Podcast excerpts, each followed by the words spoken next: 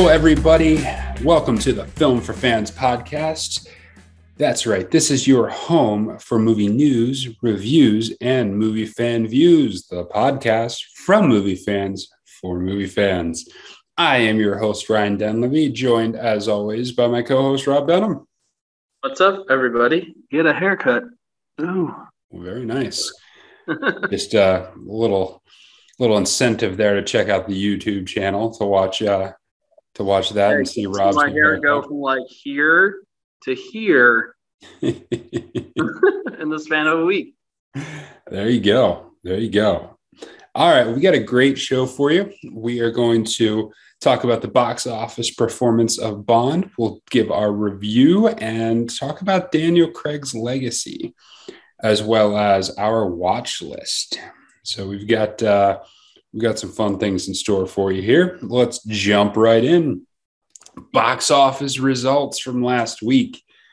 And not a surprise, No Time to Die finishes first at 55 million. It's the number that's a little surprising at 55 or depending on which figure you check 55 56 million somewhere along those lines um, this is a little bit lower than anticipated. The numbers they were anticipating were somewhere around 60 million. I was surprised that this wasn't i honestly was surprised this didn't do 100 million the first week. After venom did 90 the previous week i was surprised that this was not a bigger release.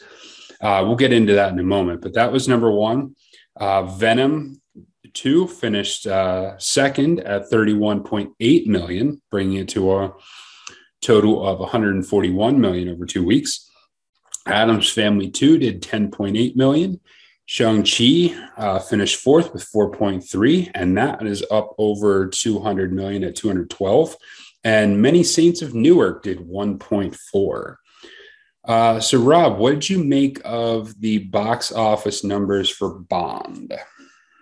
Yeah, I think that there might be a combination of factors involved in this. I think maybe the length of the movie might have something to do with it. It seems like longer movies in general, unless your name is Titanic. yeah, two hours and 47 minutes is a long haul. That's for it's sure. In the struggle. Um, I think there might be some carryover from uh, the fact that Spectre wasn't really that great of a movie. Mm-hmm. And I also think that the endless delays probably did not help anything no. when it came to the movie. Yeah, I think uh, the rollout cycle was not as big because um, they promoted it heavily. And then um, I, I wonder if there was a lot of people that just like barely realized that it had come out. I don't know. I, I was surprised. Um, I, I, the length one is interesting. Um, intuitively, you would guess that some people wouldn't go to a movie that's that's that long. Um, I don't know. Has that? I mean, you and I are not exactly the average moviegoer person mm-hmm. at this point, but has that ever dissuaded you from going to see a movie? Uh, the length? Uh, not me, because my favorite kind of movies are long dramas. So if anything, if a movie's longer, I tend to be more interested in going to check it out. But I know that's not. that is that is not normal. We've seen um, like studios, obviously, famously, recent example would be Zack Snyder and mm-hmm. Warner Brothers with fighting about the length of a movie. That yeah. it happens where um, they kind of demand that it be shorter. And like you said, one of the things that stuck out to you, you mentioned Venom and how well it did. One of the things about Venom was that it was only an hour and a half long. Yeah. So I wonder if there is something to that. If someone's going out and, you know, one, wondering if they want to spend X amount of time out. Because, I mean, it might, might not seem uh, crazily significant, but two hours and 47 minutes is almost twice as long as an hour and a half movie. So you know, it is an investment if you're going to go watch it in the theater. Yeah, it's it's interesting. I'm curious as to if it is a big factor. Um, like how many people check the length of a movie before going. Um, if you're already planning a night out, is that a disincentive considering you're planning on spending the night out? Uh, I don't know. I mean, it's it's the, one of the first times I've heard that as an excuse for an underperformance at the box office. Uh, so I'm just curious. I mean, it's definitely a longer length than any of the other Bond movies were. So that, I mean, that's certainly, it's certainly possible that that's the reason. Um, yeah, yeah, I still expected it to do better. I think I got a sense of it. I went Thursday night to the to the IMAX showing, and I was expecting a very full theater, and it really wasn't. And hmm. so I was like, "Huh, that's interesting." Of course, the theater I was at did a Wednesday night release. Yeah, I didn't realize, and then they had two. That was the second one on Thursday. So, well, I saw it. Um, I saw it Thursday evening at nine nine or nine thirty. I don't remember. Mm-hmm. And there were only three people. Yeah. In the theater, counting me. So I, I kind of same reaction. Like, I feel like there should be a lot more people here. yeah. yeah, it was just it was interesting. I wonder if. Yeah, I, am not sure. I, I can't quite put my finger on exactly what it might have been. Now, if analysts were only projecting 60 million for it, it's not that far off their projections. Mm. Um, so apparently, uh, we're not talking about something that just like completely bombed.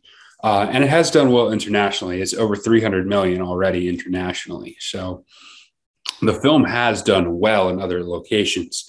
Uh, but yeah, that's it's that's really interesting. I I, w- I was quite surprised by that. Um, yeah. Also, uh, other new Venom keeping up strong on the uh, on the second weekend, thirty one point eight. So that'll be good. I wonder if we'll get into our review of Bond, but I wonder if after the initial um, uh, the initial critique of Bond comes came out, and then people hear how how people liked it in the theaters, if you'll see a if you'll see a pickup for the second weekend. Yeah, I'm curious. Yeah, I, I actually rented um, the first Venom because I'm planning on going to check it out hopefully this week in the theater. Yeah, because I think that that certainly helped Venom. I mean, Venom Venom did very well in the box office, and I think people enjoyed it, and so they went out and saw it again. I, am wondering if the if you'll see the a a less not much of a drop off for Bond in, in its second weekend, but we'll see. Um, oh, I wanted to throw one another story out there that I found after I put out the the outline for the podcast. Oh, doing off script. Look off out. script. Um, Not prepared for this. So apparently, uh, in in the viewing of Venom, and since you haven't seen this, you can pick up on it first time. In the viewing of Venom, they actually show scenes from the major. They actually show stuff from the Matrix Four.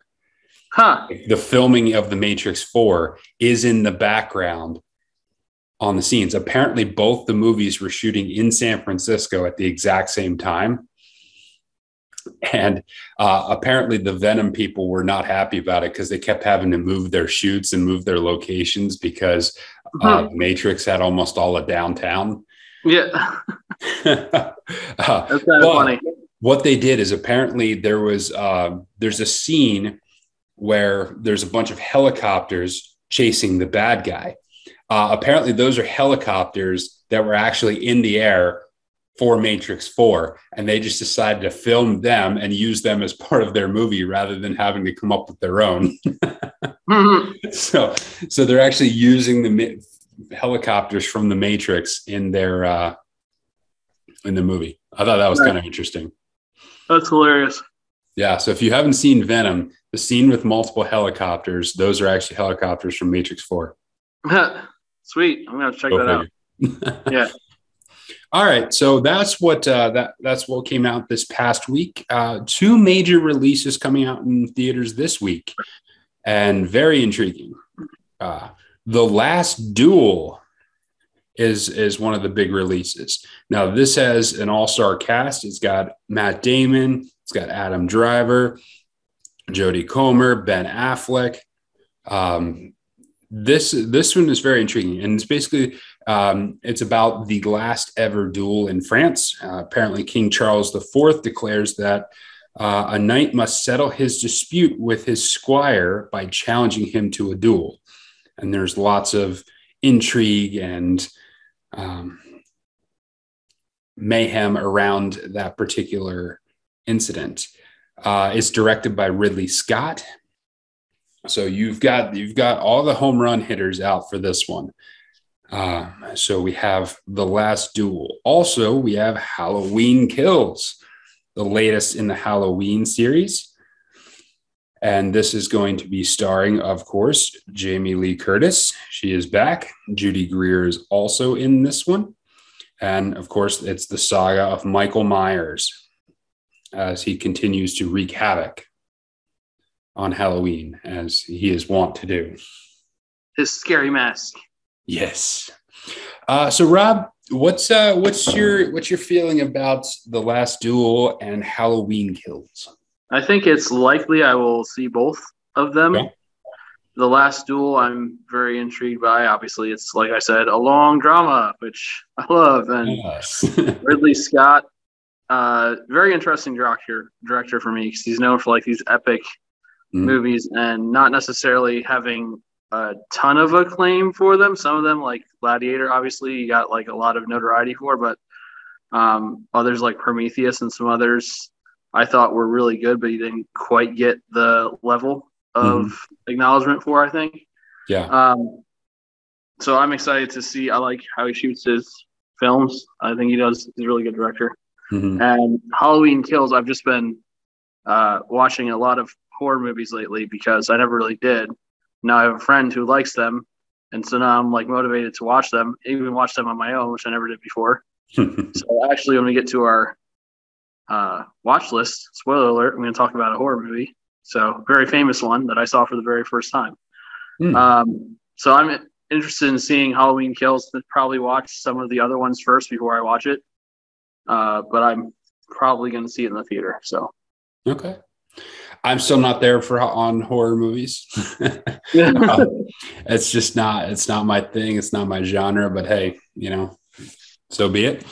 Uh, but it is interesting that this this has been a long running series, and obviously there is still um, there's still an audience for it. Now, um, I don't remember has has um, oh, what's her name? Um, Jamie Lee Curtis been in all of them, or was she not in some of them? I know she. I don't think she is in all of them, but she is in several of them. Okay. Yeah. Okay.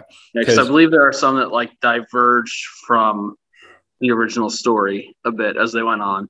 Mm-hmm. So I don't think she's in all. I don't think all of them are the um, Michael Myers versus her kind of idea. Mm-hmm.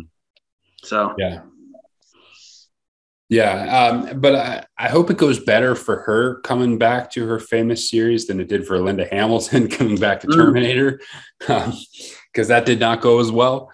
Um, but I hope it goes well for her. I am very intrigued about the last duel. I've been intri- intrigued about this one since I, I first saw the trailer a couple months ago. And I'm curious if I think it has the potential to be very, very good. Uh, I really hope it lives up to it. It's been a while since we've gotten a really good period piece. Um, they kind of went away for a while, so I'm I'm thankful we're getting another historical kind of period uh, battle piece, and and I'm looking forward to it. Uh, Adam Driver is very good. I think he's a very good actor. I've seen him in a number of things, and uh, outside of the you know the Star Wars trilogy. Well, it's also hard. It, I think what's impressive to me about him is it's hard when you are a main character in a thing like mm-hmm. a Star Wars trilogy to be taken seriously as anything else. Yeah, and I think he's done a really good job of that. Did you see the Did you see the movie Silence? No. Uh, it, it was really really good. He started as a Jesuit priest uh, in Japan mm. during a time where where like there was major persecution of any Christians who were there. Uh, but he was just really really good in that one as well. Um, so that was another one. And I'll when we get to it, I, I watched another Adam Driver film this week. Uh, so we can get to that when we get to the watch list. But yeah, I think there's, I think both of these will do well this weekend. So, and you got another weekend of Bond. Lots of movies to see Venom, No Time to Die, Last Duel, Halloween Kills. Man, it's a good time to go out in theaters. So get out there and see something. All right, Rob, it's time. let's get on to our review of No Time to Die. It's time uh, for no time. Yeah. All right. So we'll start out. We'll start off as we do always with the big uh, reviews. We'll start out with general impressions and um, non-spoiler content. Then we'll move into the spoiler content. Uh, Rob, what do you think of the movie? Uh, general impressions. Beautiful movie. Mm. Mm-hmm. Like right from the very opening scene where they did the tunnel shot and zoomed out into the forest, I was like, "Hmm, this is yep, this is what I remember like Skyfall feeling like. This is this is good. This is good." And I felt like it carried that throughout the movie. I've really, really liked the one scene. Um, I'm not going to get spoilery. So the one scene in like the the cabin where they're running on the ice. Mm. That's all I'll say about that. So I thought it was brilliantly shot and executed. Um, overall, I just really I like this. I thought I felt like they used the sets well, like they had done in Skyfall, like we had talked about. Uh, the different locations were utilized well, and um, they really focused on the differences of them, what makes them unique, and made them feel all different. I really like that.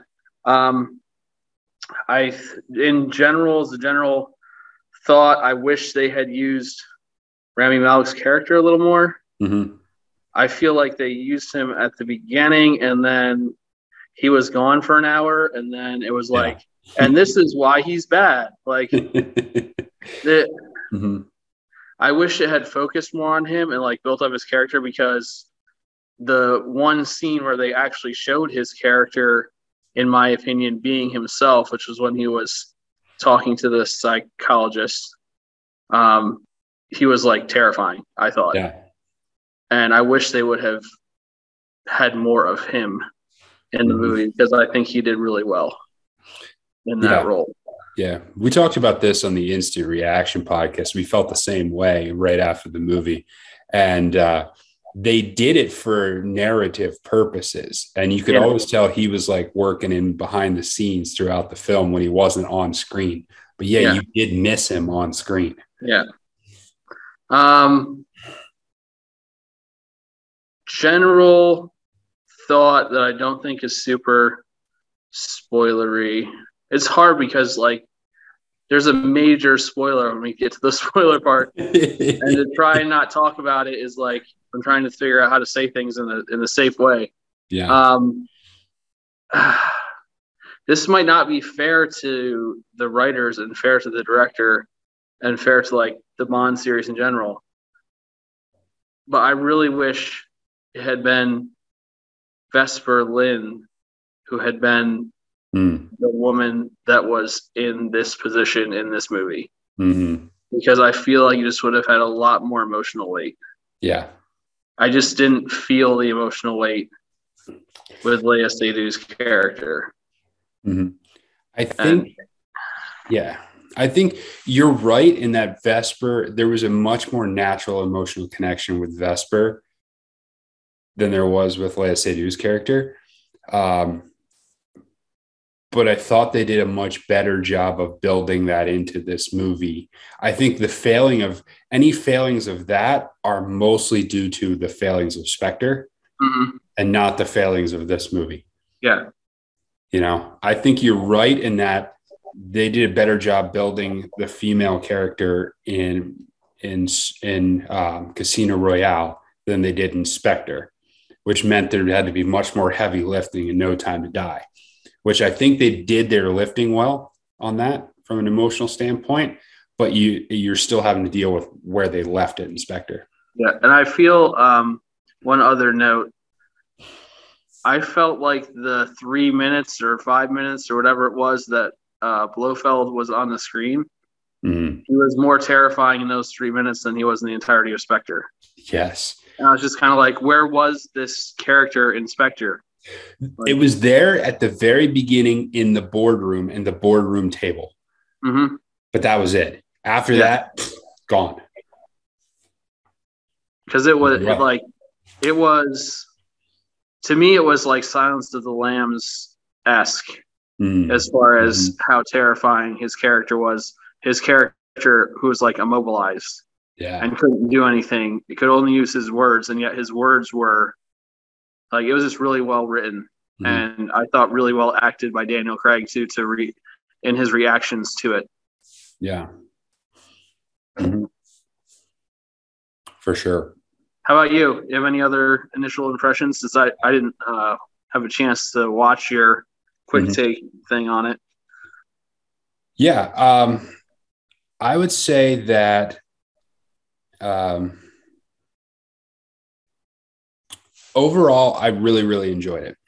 I was I was concerned that um, that it could go either way. Whether is it in the Casino Royale Skyfall part, or is it in the Quantum of Solace Spectre range? You know, which of those two sets was it going to be part of the good set or the bad set? I would say it definitely is part of the good set. Uh, it really, really worked. I think overall, um, I like, I like it. Really, I think what it did was it created a narrative arc throughout all four movies, which was kind of there, but it really, really carried that through and made it a narrative arc. Um, the Daniel Craig movies now have have a cohesive feel to them as a result of this movie, which I thought was well done and impressive. Um, I really liked the depth they they were able to give and and the emotionality of it. Um, it was not just uh, static bond. And I think that really, really played well. I think the some of the action sequences really, really good. But I think what it really did well was it built tension. There were several scenes where there was really, really intense tension. And that that is something that um, action movies don't always do a great job of uh, is building that tension because they'll often jump straight from the narrative portions into the action portions. This one really held you in tension for quite a while in a number of scenes, which which was really really well done.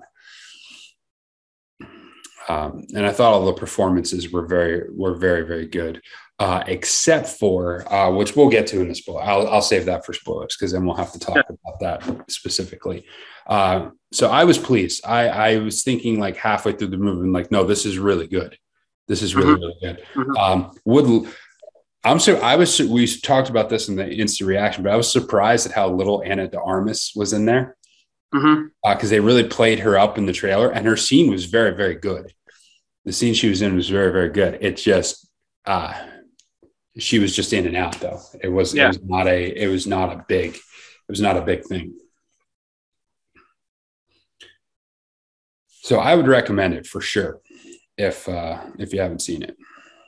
Yeah, I would definitely say it's in the top half of Bond movies, which there are a billion of them. But it was it was a good Bond movie. It was not a bad Bond movie. So yep, I agree with that. Yeah. All right, so let's uh, let's get into the spoilers. Let's get into the specifics. Um, and I want to start. Here's where I want to start with. Okay, so that's your spoiler alert skip over the rest of it to the next section if you don't want to hear any spoilers. Now here we go. Uh, let's start with the opening, the opening scene. Uh, I I just thought that was so incredibly well done right from the start. Yeah, I mean the moments of terror and tension you got at the beginning, both him walking up and then his face appearing in the window, mm-hmm. and the way they did like the sliding glass door yeah. Like pixelated his face. Oh man, that was so good. Yeah. I really liked um the the one the one shot that I thought was really really great was when they showed her in the um, under the counter mm-hmm. and they showed her there intentionally because the gun was in the holster there and then they showed that shot again with the gun out of the holster yeah that just tells you like what's about to happen mm-hmm. which I thought was really, really well executed. Um, really good filmmaking there because you tell a story without, like you said, using the visual medium, tell it without dialogue, which yeah. a lot of movies struggle with. And I thought yeah. that was great. And I, I like how the entire, like the whole mask that he was wearing was creepy. but then when it broke and like you got just the half part and you can see his mouth, like it w- it went from creepy to like terrifying. yeah. It was, it, and like I was saying in the non spoiler part, the whole sequence where he was chasing her out onto the ice and like shooting into the ice was fascinating because you're like, is he gonna kill this girl or is he trying to shoot into the ice to make mm-hmm. air and make a spot where he can break through and save her? Yeah. And they really, that was another moment of tension. They really held that up. You weren't sure which direction he was going to go with that. Yeah. And then, like I said, I was frustrated that after that he disappeared for like an hour and a half. Yeah. like, and this is where, this is where two things. It's like, I wanted to see him more, but I, I did like how, how it was, how it wasn't, you knew it was him operating in the background you knew it, but the characters in the movie didn't know it. Yeah. And so to watch, to kind of like be ahead of where the characters are in the story, uh, made for interesting narrative storytelling that I enjoyed. But the problem was it was the cost of a great bad guy getting more screen time. Mm-hmm. And like I said before, the scene um, in the in her office because she never saw him with the mask off. Yeah. So seeing her office when she opens the box and sees the mask and just the absolute fear that overwhelms her. And the way he talks about it, like, you know, just you, he, your dad killed my entire family, so I just wanted to get revenge myself. You know, it was very straightforward and creepy. Yeah, yeah, yeah. It was, uh, it was really good. Um, I I thought one of the strongest. Uh, what we'll talk about what your for what you for you was the strongest action sequence. Uh, for me, the strongest action sequence was the one in Rome, or not Rome. I don't know if it was Rome, whatever Italian city they were in. I keep saying Rome, but it, it could have been some Italian city. I'm not sure. Uh, but I thought that was one of their that was one of the coolest scenes in terms of its broad action visuals, especially when they're on the motorcycles and they're mm-hmm. going, they're weaving in through the streets and down the stairwells and up and around. I, I really liked how that played out visually. Um, yeah, the one scene where he jumped the motorcycle up over the wall was pretty sweet. Yeah, yeah, and yeah, you saw that in the trailer, but that did not take away from how cool yeah. it was. Yeah, once it once it's part of the sequence. I really like when everyone was shooting at the car and he's like terrified and he's just like um it's bulletproof so whatever well on top of that like what was so great about that is is because he was so ticked off at her and yeah. he was so convinced that she had betrayed him he was actually deciding whether or not that he should just let them kill her yeah. and and that was and that was something. Uh, that was another one of those tension moments where they let that play out way longer than you thought they would, and just hold uh-huh. you and hold and string out that tension uh, in the middle of an action sequence. That yeah, that was really good. It was really well done. And then finally, it's like, all right, enough of this. yeah. Nah. Also, I just really liked all the, the the whole area around the silo or submarine base or whatever it was at the end. Mm. Just all the action type spaces, having to sneak around, get out. I really like when uh, he shot at him and they he hit the button or whatever. or he hit the button or whatever, and they went down to the floor. I thought that was really cool. Mm-hmm. Um, down the chute. I just I I like that whole set of that base that they were at that installation. Mm-hmm.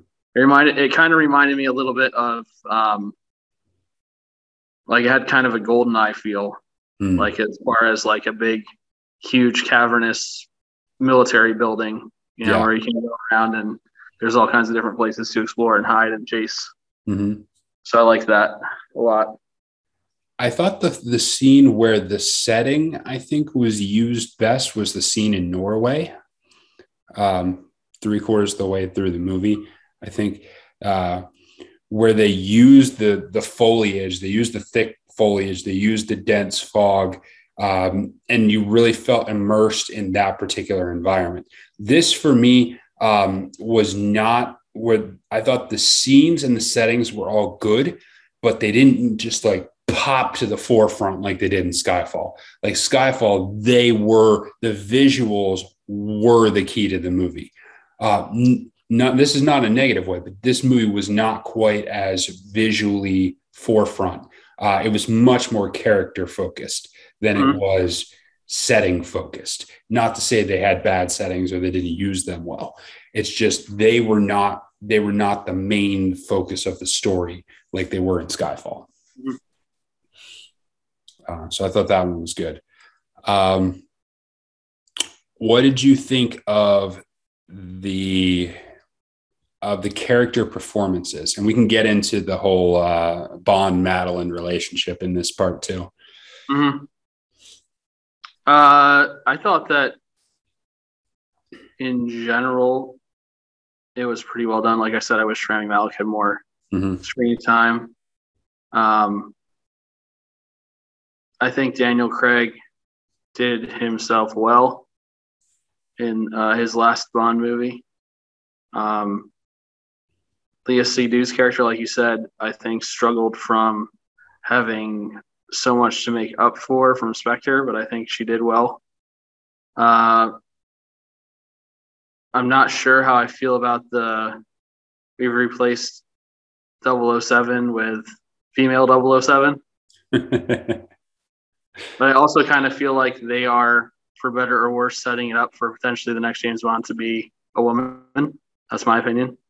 See, I don't. I think they. I think they were thinking about that, and I think the reaction was so negative. They're not going to go yeah. that direction. Uh, I think. I don't think they should. I think the movie was intending to lay the groundwork for that. Now we'll see if it if it worked or not. But yeah, and I think I think, they were going with it. Yeah, and I think they rewrote. I I feel like they rewrote that intentionally. Like there's the scene again where she like gives back 007 to him. Yeah. And I think that was part of the I think that was part of the deal is that they you know that that was something they wrote in to kind of correct some of that because I don't yeah. and I don't think we can get into that some some other time but like I don't think Bond 007 Bond can be a can be a female like right. I just the character is is established and written. I don't think that that can that's the direction to go with that character. Um yeah. Other other thoughts on the characters and uh i'm not sure how i feel about Ralph Fiennes as that character. It's never hmm. really struck me as like having a ton of depth or there's not i don't feel a lot of emotional weight from his character and the way it's written and the things he says it feels like there should be yeah and it's just it's not the same as like for better or worse.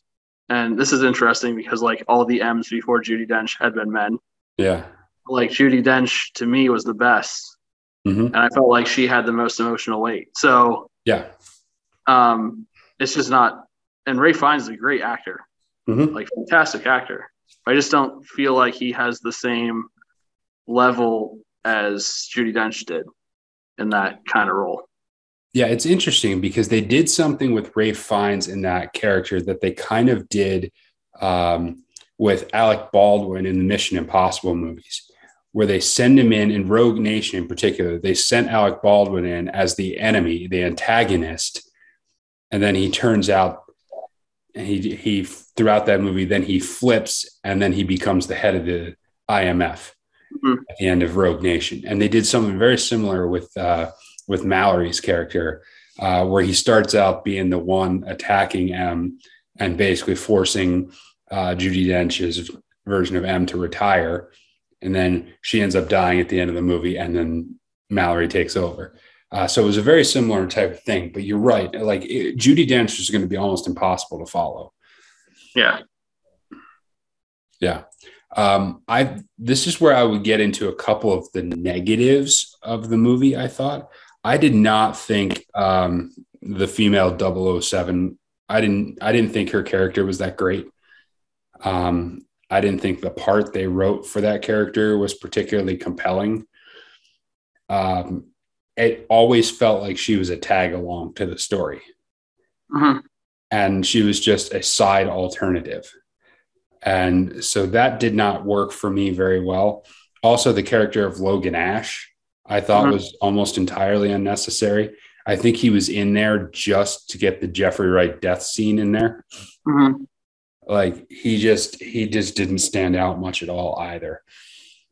Um, yeah, the purpose of the 007 uh, female character seemed to be let's annoy Daniel Craig. Yeah, like uh, like every scene that they were in seemed to be like pushing that idea. Like how how can we show that James Bond is annoyed that he's not 007 anymore? yeah, you know. Hmm. It's yeah. There was just nothing. There was nothing to that character, there, and there was nothing compelling about her you know how much of that's the writing how much of that's the performance it's hard to say. Um, like i said i did think Ana de Armas was a standout in her scene. Uh, i thought she was fantastic. Those i did three weeks training. Yeah. Yeah she was just really memorable and she was fun and interesting and uh, I, I enjoyed it for the brief for the brief moments she was in there um, I did like um, I did like the romance between her, James Bond and Madeline in this movie. I mm-hmm. didn't think it worked in Spectre. And so you do have the initial overcoming that shortfall from Spectre. But I did think once they got into it, once they were doing, I think I thought they did a very good job of of laying that out within characters. Like when Bond nearly gets blown up at the beginning, his first reaction is, of course, he's going to think she did it to him. And mm-hmm. that's going to be like like that's going to trigger all of those things. Like it's so well done because the moment he goes to her grave is to get redemption. Is like put that put that aside. When he goes to Vesper's grave he's going to put this on he's going to move on and move forward.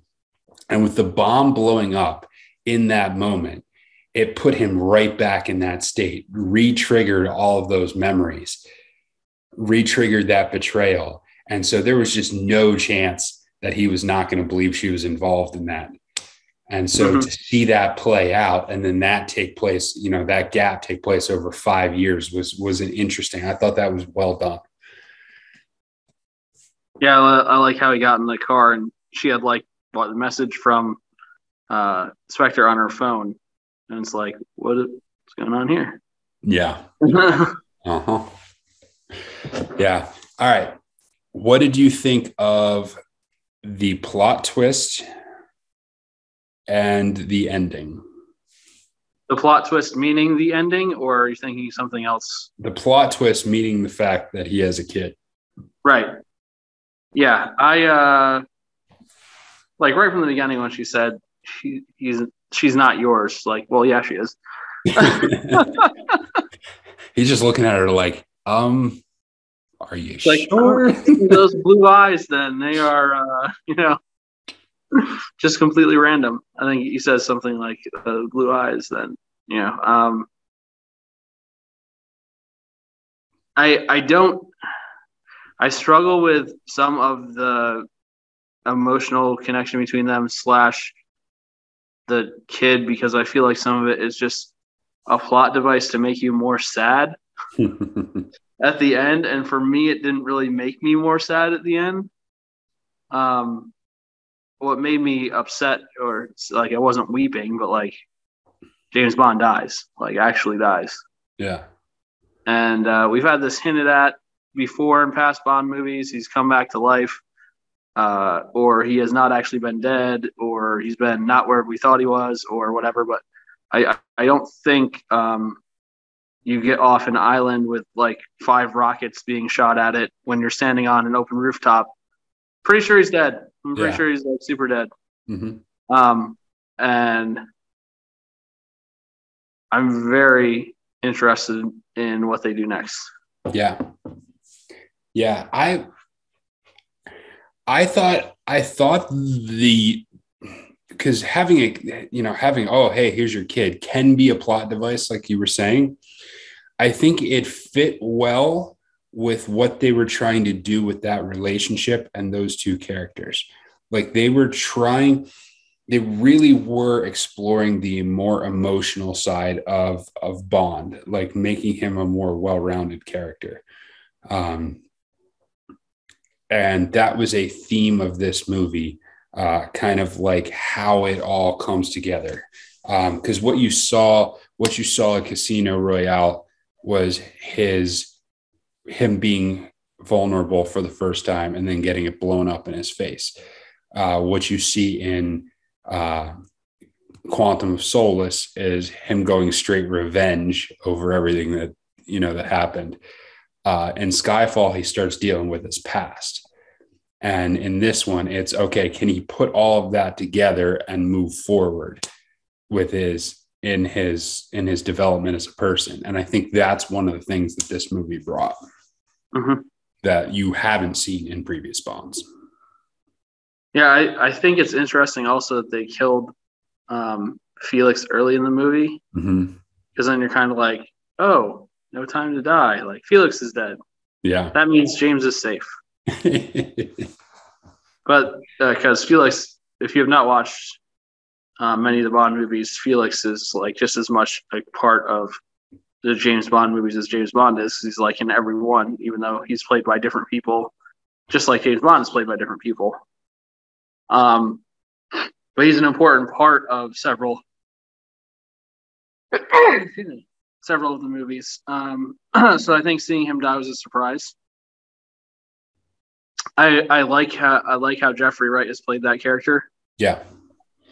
And I will say I find it kind of amusing that like as they this is this is terrible because it shouldn't be amusing. Like as they're drowning, I'm like, James Bond about to kiss Felix Leiter. Like I just got major romance vibes going on there.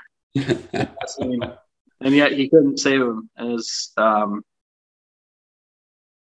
you know, I, I think that might have hurt uh James if, if James Bond's a real person, that might hurt him as much as losing Vesper mm-hmm. really, because he's known this guy like his whole career, and they've gone back and forth and they've helped each other and they've been in some tough spots together and always had each other's back, even if they're a little bit, you know, at each other's throats at times. Because um, you could tell it had a major impact on him emotionally. So I, I was kind of surprised to see James Bond die also then at the end. That's okay. Um, so it was a little bit shocking to me to see that, but yeah, I guess it had to happen at some point. yeah, and I was I was surprised that they went the full like, okay, we're just wrapping this up completely. You know, characters are done, people die, you know, it, it's done. I thought that they would be something like you'd get a scene where they were kind of all like winking and nodding to the fact that he was done with Bond. Yeah more and you know just kind of hinting at the fact that he's done or you know kind of throughout those double lines which you know for the audience we know is intended because daniel craig's done but you know they could yeah, be his bombs going had, i thought they were going to do something that's like funny that. as that was ha- like as the scene was happening i'm like well, I guess Ryan was right about that. Maybe having a slight nod to the fact that Daniel Craig is done. The slight nod being that he has been eviscerated by a thousand rockets. yeah. like, nope. They went straight after it. They went straight after it. It's like, okay, we're cutting this off. It's done. yeah. Yeah. So, all right. Well, we've spent a lot of time on this, so let's let's shift gears to uh, to a, a different question. Um, now that Daniel Craig is done with Bond, what do you think the legacy of him in that role is? Um, what did what will we look back on and say this is what Craig and and his portrayal of Bond brought to the series? Uh, I think he'll be remembered as the most physical, hands-on action James Bond. Yeah, like uh, the most realistic, if you want to call it that. Mm-hmm. There haven't been some slightly crazy things, but most of it has been pretty grounded in reality. Um, yeah. Nothing like surfing on tidal waves from giant icebergs or shooting lasers from space or going to the moon or having an underwater scuba harpoon fight. Yeah. Correct. or running on alligators or, you know, any any other number of things that we could list. Yeah. Uh-huh. Yep. Agreed. Uh, and I think I think this will be known as uh, Daniel Craig will be known as the one who gave Bond a much more well-rounded character. Mm-hmm. Um, they really attempted to give him more of a backstory, um, more of a of a personality beyond his job, um, more of a psychological bent to him. Um, there was much more analyzing of who he was, what he was doing, what his motives were. And and relationally, he was the most vulnerable Bond. Mm. And I think he was able to pull that off without sacrificing um, without sacrificing his manliness, if that's the right word, you know, um, that he could have both sides and still and, and and still still be true to his character. Yeah, I agree with everything you said about that. Like I said, I think the most realistic, most actual person. Yeah, Bond probably.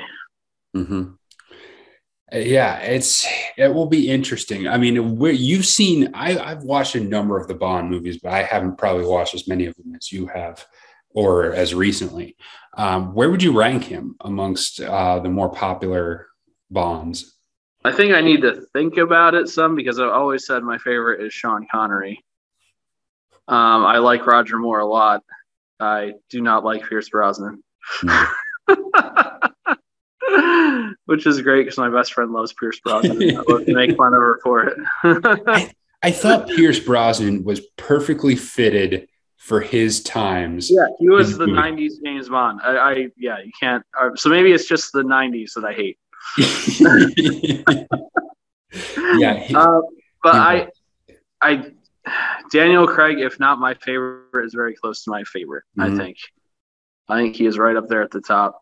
Um, I like good acting, and I think that he's probably the best actor out of any of them. Yeah, and so that has to put him up here at the top. Um, I think visually the movies as a whole are better than any of the other ones, and I think a lot of that has to do with the fact that that's just how technology works. Yeah, like you're you're gonna have more opportunity to do more things. Like drone shots did not exist in the '80s. Like there were things we can't could not have done. Yeah, you know, so they did what they could with what they had. So it's kind of unfair to make the like cinematography something that says whether a Bond is better than another one, but I, I think that overall his movies are probably the best series if you're going to consider each actor's Bond a series of movies. Mm-hmm. And yeah. I've I've seen all of them, so that's my opinion having seen all of them. And I think they paid more attention to they paid more attention to the plot, the depth of the plot lines and the story in these movies. And i think i think craig was able to carry that out in a way that some of the other ones were not as were not as easy to do. Um, i think i like i like it's hard it's hard to separate the bond from some of the other ones. Uh, but i he's up he's up near the top for me um, as my favorite. And these are clearly my favorite ones uh, of the bond series. Um, so it, he will be missed. Um, yeah, it will be interesting to see where they go from here. There was a there was a four or five year gap between Brosnan and uh, Daniel Craig. I'm not sure they're going to wait that long this time around. Yeah, I would say probably not. I doubt they wait that long. Yeah. It was interesting because they they clearly rethought what they wanted to do with the entire series between Brosnan and Daniel Craig. Mm-hmm. I wonder what they're going to evaluate and what changes they're going to make. Um, and will they be the right ones? Yeah, like we said, the Bourne series kind of like the Bourne series and that idea of general action realism kind of forced their hand with that. Yeah. So you wonder if something else will happen similar to make them move another direction.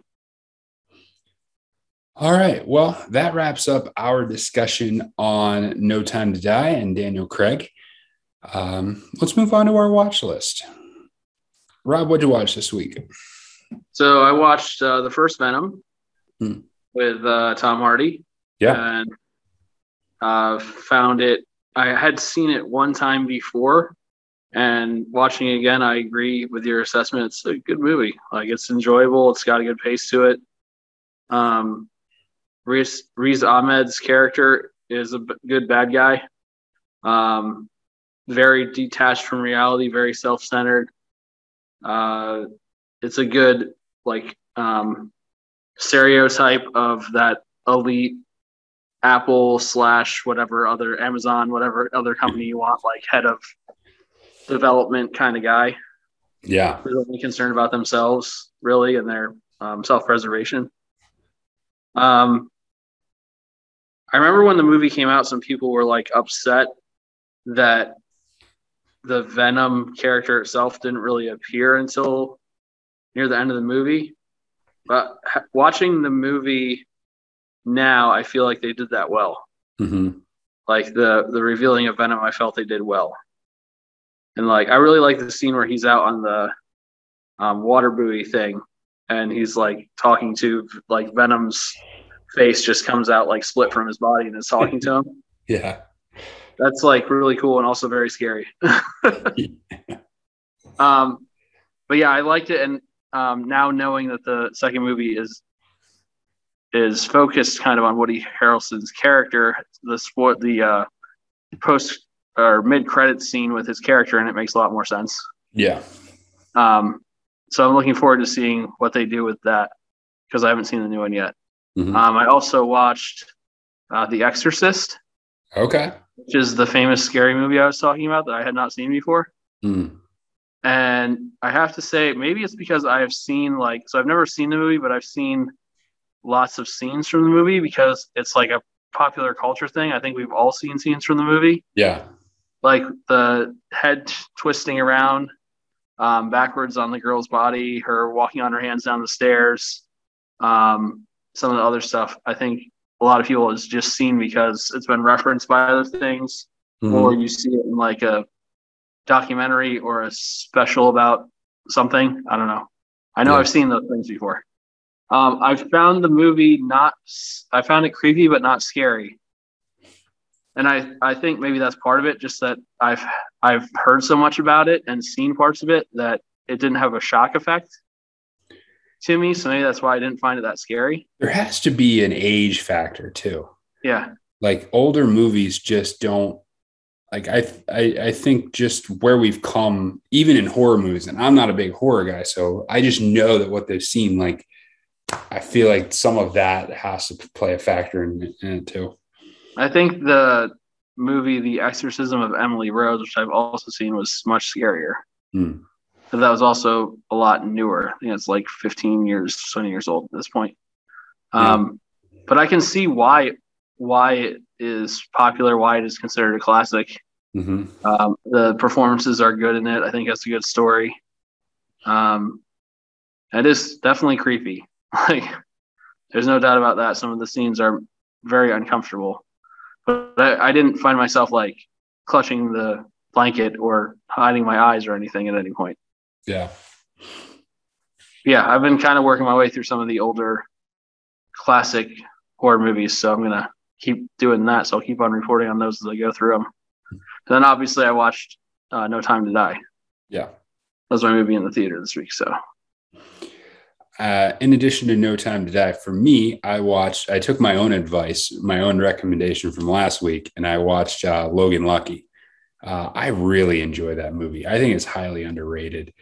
Um, it does a, it's it's a Steven Soderbergh movie. So the same guy who directed the Ocean's movies. It's another heist movie. So you've got you've got that kind of feel and that kind of crafting, but it's in a southern setting what they do an interesting job of is they do an interesting job of making it very southern where like they all got the accents they all got the kind of hick personalities and they they do a great job of treading that line where you're laughing at them but you're not making fun of them you know and that's there's there's a distinction there like you're engaging with and laughing at their antics and their accents and their they're just southern mentality without it feeling like you're like they're denigrating it.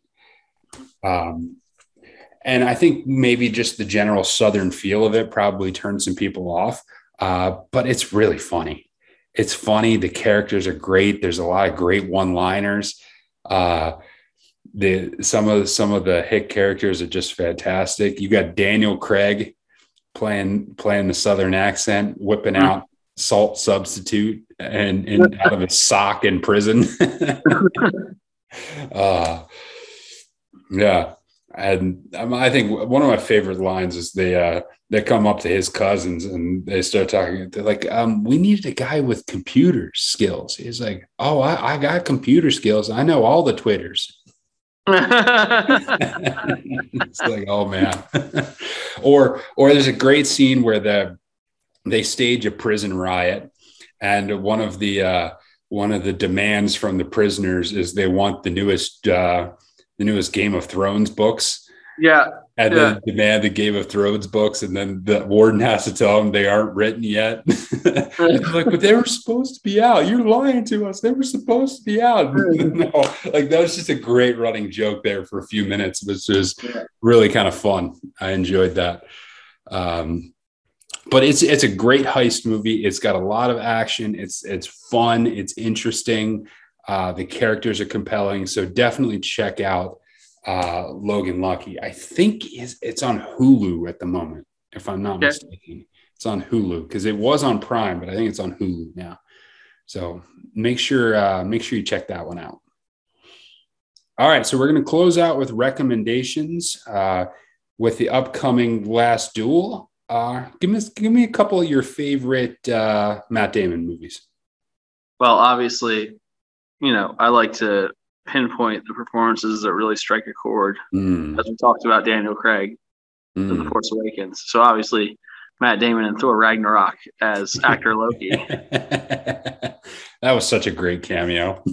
which, having looked at Matt Damon's IMDb page, I have seen that actor Loki is returning in Thor um, Love and Thunder. So oh, I'm very okay. excited to see how he is utilized in that. Mm-hmm. Um, but on a more serious note, uh, Matt Damon's been in like a lot of good movies. Yeah. um, recently, I really enjoyed his portrayal of Carroll Shelby in Ford versus Ferrari. Mm. Yeah. And thought that he did very well in that character um, playing this very driven guy who just wanted to succeed, wanted to come up with something new, wanted to challenge the establishment. And I thought he brought a real gravitas and believability to the character. Uh, I think that's probably Matt, one of Matt Damon's strengths. Side note. Yeah. I don't know what was going on in Mount Joy today, but as I'm driving to work, I'm not kidding you that 25 Shelby Mustangs drove past me. Wow. 25, like the old school, like nice. Car show. Must, it must, yeah. I don't know where they were coming. They were, it was some sort of car show somewhere, but there was 25, just kept coming down the street. Yeah. It was crazy. Um, and then the uh, other one I'd like to mention is Rounders, mm. which mm-hmm. started like a whole generation, myself included, uh, playing Texas Hold'em mm. poker. Mm-hmm. Um, I think it can't be understated how much it impacted culture, especially in high school and college age people, and motivated them to start playing this game, getting interested by this game, and uh, also has one of my other favorite characters in it, Ed Norton. Mm-hmm. And I just think it's a fantastic movie, and they do a great job of playing buddies who are trying to figure things out and having some real rough times along the way. Yeah, yeah. Um, similarly to you, I was thinking about going with Eurotrip and his uh, his cameo performance in Eurotrip as a uh, as a metalhead uh, was pretty fantastic at the beginning of that movie with the famous "Scotty Doesn't Know" song. But um, I, I will go with I will go with two ones that are are more classic for me, but I just really really like them, and that's um, that would be The Martian and uh, Good Will Hunting his character in The Martian had to be excellent because he was the only one on Mars. And so all of his scenes, similarly to Tom Hanks in Castaway, like you have to carry the entire weight yourself uh, and his his character was so interesting and funny and uh, brought everything to the forefront and you were very very engaged. Like you absolutely cared that you wanted to get him home. Uh, and so he was just really stand out. And the other standout performance was Good Will Hunting. Um, it was one of his debut movies. Um, and the I mean, so many of the acting performances in that, with just his role as the savant kid with the extremely broken past, and to watch his character develop, and especially uh, to bond with his his psychologist there in that movie, um, really, really striking and and memorable characters. So that's my recommendations: Martian and Good Will Hunting. And obviously, watch all the Jason Bourne movies. Of course. That goes without saying. And the Ocean's movies while you're at. It. Yes. And every Matt Damon movie. well, that is the show. Uh, thank you for tuning in and check out filmfans.com for all of our written content and some other stuff we have on there. And like the podcast and share it with your friends. Until next time, enjoy the movies.